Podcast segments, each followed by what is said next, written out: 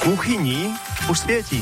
Áno, dnes ráno sme naložili na štúrbu s technikou, naložili sme doň seba aj Simu Martausovú a vyrazili sme do obce Kuchyňa, kde Sima na základnej a materskej škole slávnostne rozsvietila Vianočný stromček. Táto exkluzivita bola v ponuke minulý týždeň a vyhrala ju pre deti zo základnej školy v Kuchyni a pani učiteľka Maťka a decka odpadli. Sme počúvali celý deň a kým sme sa nedozvedeli, že pani učiteľka tam už je, tak ja som išla naspäť domov a zrazu mi ľudská volá, že vyhrali sme to úplne do plaču som sa pustila. Myško som písala pani učiteľke, že gratulujem. Úplne úžasné to bolo. Aké je to mať Simu Martausovú v škole? Um, strašne úžasné, lebo je strašne super. Všetky dievčatá spievali nenahraditeľnú. Spieval si aj ty? Áno, to viem, ja spívam ľudové. S pánčielkou sa aj chodzil. Vedel by sa nám aj zaspievať nejakú? Nepamätám si žiadnu.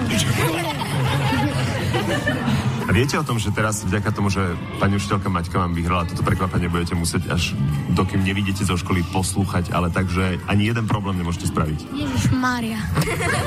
S pánčelkou som chodil je pálinek.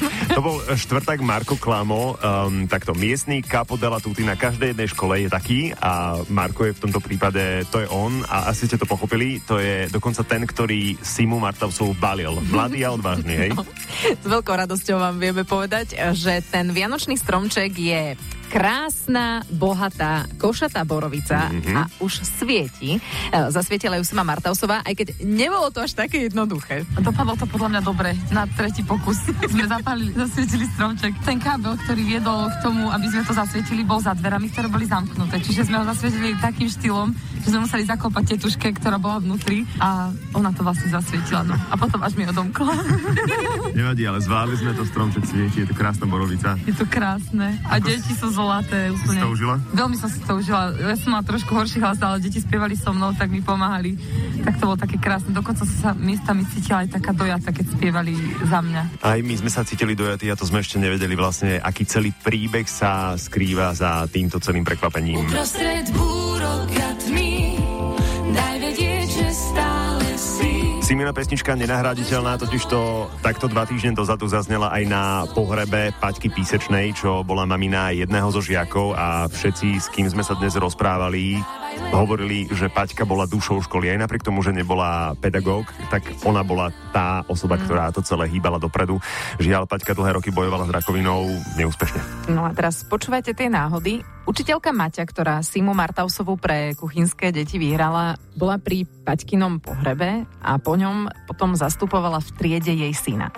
Práve v tej triede, keď mali žiaci nejakú samostatnú prácu, si Maťa všimla na internete výzvu do našej súťaže, prihlásila sa a vyhrala náš vianočný kvíz.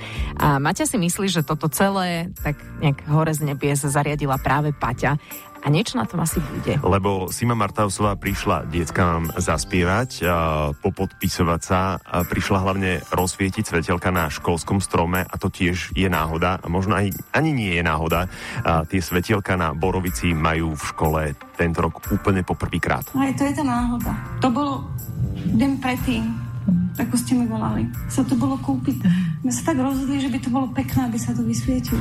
Toto bola Maťka, ktorá to celé spôsobila a my za to ďakujeme, lebo to bol fantastický zážitok. A naozaj to bolo pekné. Na našom Facebooku nájdete aj videá, ktoré sme robili počas návštevy, tak keby ste si ich chceli pozrieť. A my vieme, že si chcete pozrieť, lebo čo je, úprimne, čo je na Vianoce viac než 170 kusov detskej radosti, pravda? Najkrajšie Vianoce s Myšom a Táňou. Na Expresse.